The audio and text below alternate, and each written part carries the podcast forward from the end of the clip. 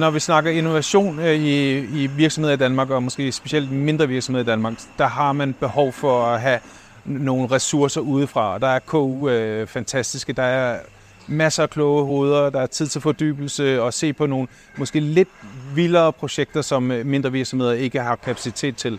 Øh, og den hjælp, man kan få af KU, øh, og forhåbentligvis det, der kommer ud af det, vil være med til at udvikle virksomhederne yderligere, få nye spændende produkter på markedet og forhåbentlig også skabe nogle flere arbejdspladser. Det vi hører her er et godt eksempel på et samarbejde mellem Københavns Universitet og en virksomhed, der leder til innovation. Vores forskning er fremragende, og vi har allerede gode samarbejder med omverdenen. Men vi skal øve os på at læne os lidt mere ud af universitetet, når vi har et godt resultat.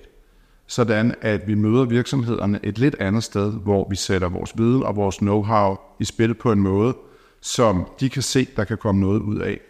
Og der er forskerne de bedste til at hjælpe den viden ud af universitetet.